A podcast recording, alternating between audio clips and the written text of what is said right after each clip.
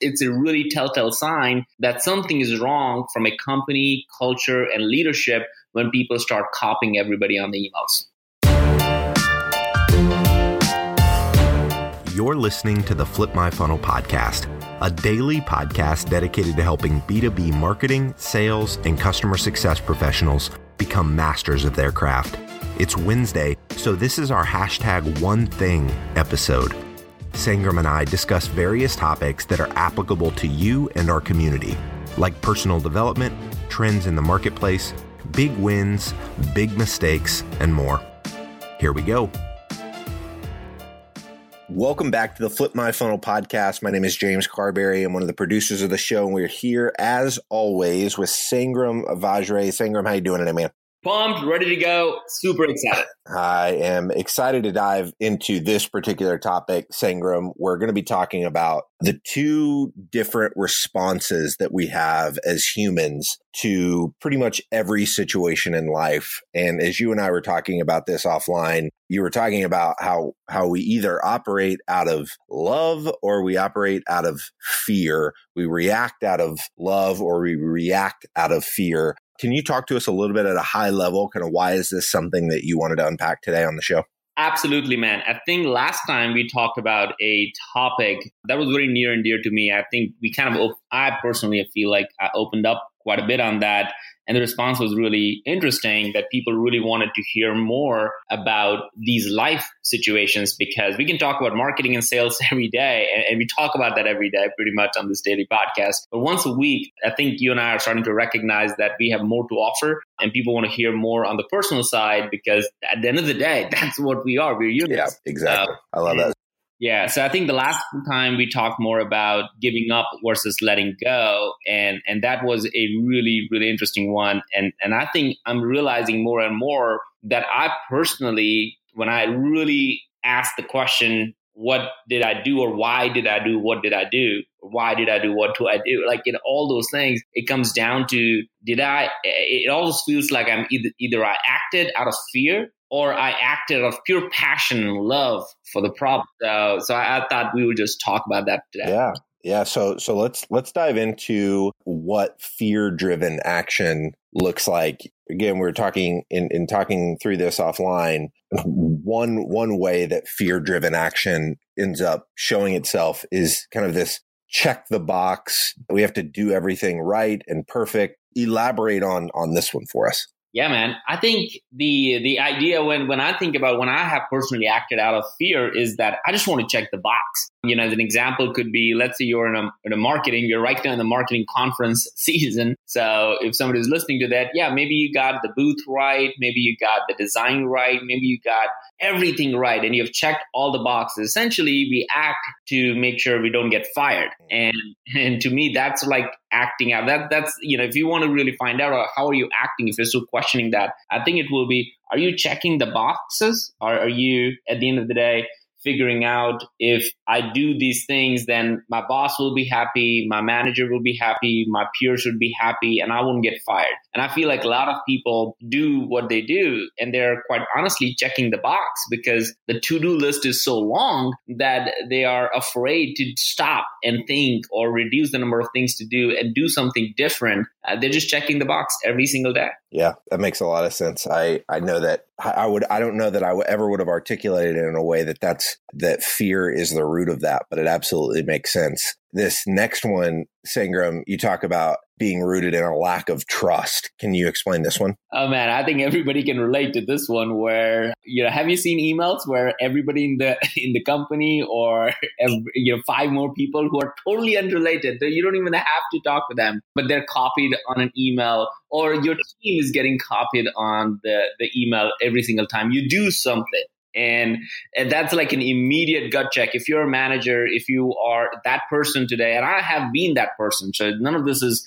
kind of preaching. I'm really self-reflecting. I've done that where I would, I was so afraid in, in one of the jobs I used to do where I was like, I want to tell everybody what I do every single day. So I would try to send an update to everyone, or I would do a few things and talk about it four more times than I actually did. So I'm always trying, and many times I've always tried to like make sure that people know what I'm doing. And it was because I had this lack of trust and lack of confidence and fear that people don't know what I'm doing. So what will happen to me? And, and it's, it's a really telltale sign that something is wrong from a company culture and leadership when people start copying everybody on the emails. Yeah. It's really, I mean, based in what sounds like a pretty deep insecurity that you're not sure going kind of back to the first one like oh my gosh like i'm i'm afraid i'm going to get fired or afraid i'm afraid i'm not going to be seen as someone that is productive. And and out of that insecurity you end up taking action that ends up annoying a lot of people in the end but it isn't isn't good for anybody. It's not good for anybody in the organization yourself or the people that you're trying to impress. Yeah as a matter of fact you know james you know to that point you would see people not respond. And if you you know when when people do that what i've also seen is people stop responding. People stop stop saying good job or people stop saying anything to you. And i think that's a telltale sign for you to realize wait a minute maybe, maybe i need to stop sending these kind of unnecessary unwarranted not asked for updates. And instead of showing myself as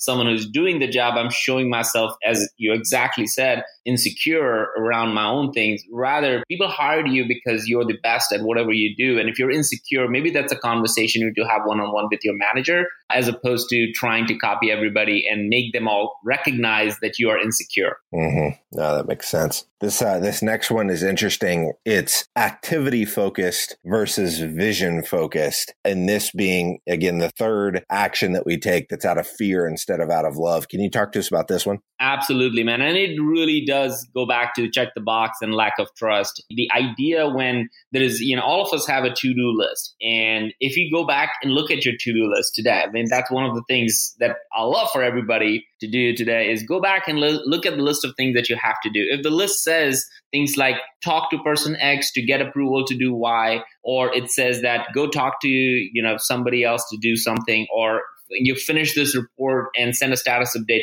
If those are the type of activities that you have on your list, then that's an activity driven life. And and it's it's honestly it's a fear based life because of course you need to do certain things, but if none of this that to do list, if none of the activities that you have listed out for you to do today says figure out the problem or figure out the solution or learn more about X, Y, and Z or something that totally tries you to get into the deepness of whatever that you're trying to do in your company to take your company, take your department, take the person that you're working with to the next level. If none of that exists in your activity and it's all about like point solution activity, I think that is a telltale sign for a fear based culture or fear based action because you're really not thinking beyond today. Mm-hmm. No, I, I love that. So to look at kind of the opposite end of the spectrum, now that we've unpacked the three ways that we act out of fear, let's go over to the other side of the fence where we're looking at, okay, what does love driven action look like? And we've got a few examples that we're going to unpack here. The, the first thing that we're going to compare it to is like parents with their kids. Talk to us about this one. Absolutely, man. So, I mean, obviously, this is the fun part. Now that we have put the the fear of everything in everybody's heart, hopefully, everybody's listening. Like, hopefully, there is some light at the end of the. this is not a dark podcast. It's supposed to really inspire. So, uh, I think the reason James and I wanted to cover the fear before love is because it really roots you and grounds you into like oh, maybe I am that, or maybe somebody on your team is acting like that and they need help or you need help. That that's really our goal. The love driven one, obviously, I'm we're, we're super passionate about it. And being a parent, I think that's the first thing that I compare to, which is you know, when as, as a parent, I have a seven year old and a three year old, Krish and Kiara, and and when Krish or Kiara, when they fell down, we would pick them up, or when they even swung, the, you know, the bat. Like you know, I remember the first game that I went for Krish, he tried to swing it, and it didn't connect. The ball just went, you know, just past him. And I still cheered and I said, great job. Now do it again. Right. Yeah, so, yeah. You know, we, we as parents are the perfect example of love driven. Like nothing in the world that he can do or she, she can do that will ever make me feel anything different than, than love. And I will always be trying to help. So I feel when you take that to the business side of the house, it's really a teamwork where everybody on your team feels like they are part of the team. They're not acting in isolation. They're not doing some things in their own lives. A work that is so isolated from everybody else, everybody feels they are part of the team. And that's what yeah. love driven really means. Yeah, that idea of constantly being someone's cheerleader, regardless of whether they, they swing and miss. And not to say that we're cheerleading without, you know, without correction or without things that this isn't the fluffy hour. We're not just trying to make people feel good about themselves. But I think when you, when you operate out of love and you're someone's cheerleader, encouragement is something that I'm extremely passionate about because what I've found with encouragement is that when you call out the good, you start to see those good things more. So if I see that someone is patient or I see that someone is thoughtful and I call those things out, they're going to be more patient. They're going to be more thoughtful. And so in doing that, even, even when some correction needs to be made, I always, I always try to lead with, with encouragement. So in talking, kind of relating that back to your team and how that, you know, what that looks like in a work setting, I think if, you know, it may, it may seem tough to find that thing that you can encourage in someone around you. But if you think about it for a little bit, I would imagine that there's something there that that person's doing that, that you could speak into and, and see them kind of expand doing that awesome thing, doing it even more if you just call it out. So this second one that we're going to talk about, Sangram, is this idea of friends for life. Can you elaborate on this one?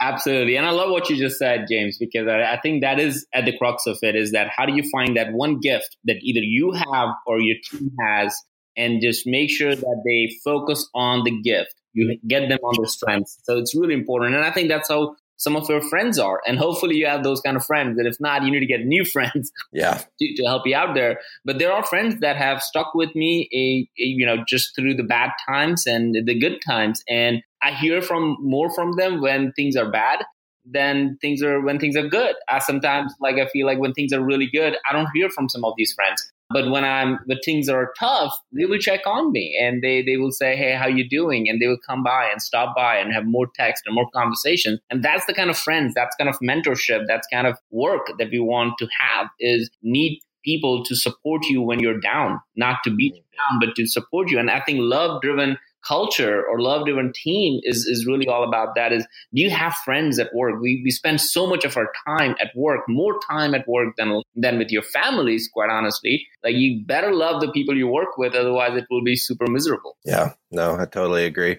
All right. So this third example of love driven action sangram is is related directly to marketing and sales. Can you can you explain this one Absolutely, man. And people have heard probably us talking about this idea of one team. And that's something that is really, really core to how you create a culture of one team because nobody wants to be one person. Everybody wants to be one team. And yeah. really unpack that, James, I, I, think what happens is marketing and sales, and if and that's majority of the people who listen to this podcast today. If you're in, and quite honestly, I think everybody's in marketing and sales, like regardless of what you do, like you are marketing something or selling something internally or externally. So it's really important to recognize that great leadership happens when you're all coming together and figuring out the solution to the problem and let the best ideas come to life. It doesn't happen when you are the only person with the ideas or you're the only person who does all the work. You have to come in as a team. So, uh, so I'm big on uh, one team idea. I think one team creates more love because everybody wants to be part of a community. A, they want to all try to solve a problem, and everybody in some way, shape, or form contributes to it. So together, we are better than individuals, and that's something that I think love-driven culture really, really supports. I love it. I love it. So to kind of wrap these up, Sangram, talk at a high level, kind of the, the difference that you see in both of these. All right. So if, if people are kind of listening and figuring out which camp do you fall in today, and it's not black and white. Some days in some actions we could be on fear driven, and some days in some actions are love driven. I think recognizing what is what is the most important thing because that's when change happens. To wrap it up, I, I feel like we can, if, if I have to summarize it, I would say in a fear driven world, in a fear driven action, a fear driven culture, you're always playing the short game, which means focused on very short term goals and you're trying to either please others, please your manager, and you're absolutely terrified of taking risks. And that's the reality of it. You are checking the box. Whereas in a love driven culture, in a love driven team, in a love driven environment, you're always playing the long game, which means you take risk, you're happy about taking risk, and people around you want you to take risk, and you're not afraid to fail because failing is just part of the journey. So the question is, and maybe a short way to kind of think about this is that what are you doing? Are you playing a short game, which is looking at the daily list and just taking the actions that needed to be done for tomorrow? Or are you playing a long game? Or you, is your team playing the long game, which means they're taking risk and you have projects and initiatives that are, quite frankly, terrifying that, wow, this might actually fail. And that's when you know that you've created a love driven culture. I love it. I love it. So, Sangram, we've been ending these episodes with a challenge. What is the challenge that you have for listeners in this one? All right, man. So the challenge, uh, this we have been getting really good feedback on on this part because we don't want these podcasts to be preachy or something we just talk about and then we are off. We want you to take action. We want you to do something, a change, a small change. Doesn't really matter how big or small. The small change today really makes our like it, it makes us. I think both of us feel fulfilled. Yeah, absolutely. So really today you have a choice you have a choice to make today. You can choose as you maybe you're listening right now, going to work or coming back from the work or in a gym, whatever. It, you know, maybe you have a choice where you can walk in your office today or walk, you know, in your home today and do the chores of just going through the motions of life and, and figuring, doing the to do list of whatever that is. Or you kind of take a step back and choose love and then truly give everything you have, everything you have. You pour yourself into whatever the problem is, whatever the solution is, throw away the to-do list and just focus on the problem today. And that might be, you know, falling in love with the work or the people at work or falling in love again with your family and being present with them today and, and spending that time that is totally, totally important. But choose, you know, it's a choice. It's not something you have to do. Nobody's asking you to do that. But if you choose to do that, you will see the difference. If nothing else, I think we can guarantee that you will sleep well at night when you choose love driven over fear driven. I love it. Sangram, this has been fantastic. As always, if you are listening to this and you have not already left a review, we love getting reviews in Apple Podcasts. It helps us stay at the top of the iTunes charts. And so head over, leave a review, and make sure to subscribe to the show if you're not already doing that as well. Thank you so much for listening. And Sangram, you're you are the man. Thank you so much for joining. Hey man, thank you so much. Let's do it. Awesome. You've been listening to the Flip My Funnel podcast. To make sure that you never miss an episode, subscribe to the show in your favorite podcast player. If you have an iPhone, we'd love for you to open the Apple Podcasts app and leave a review. Thank you so much for listening. Until next time.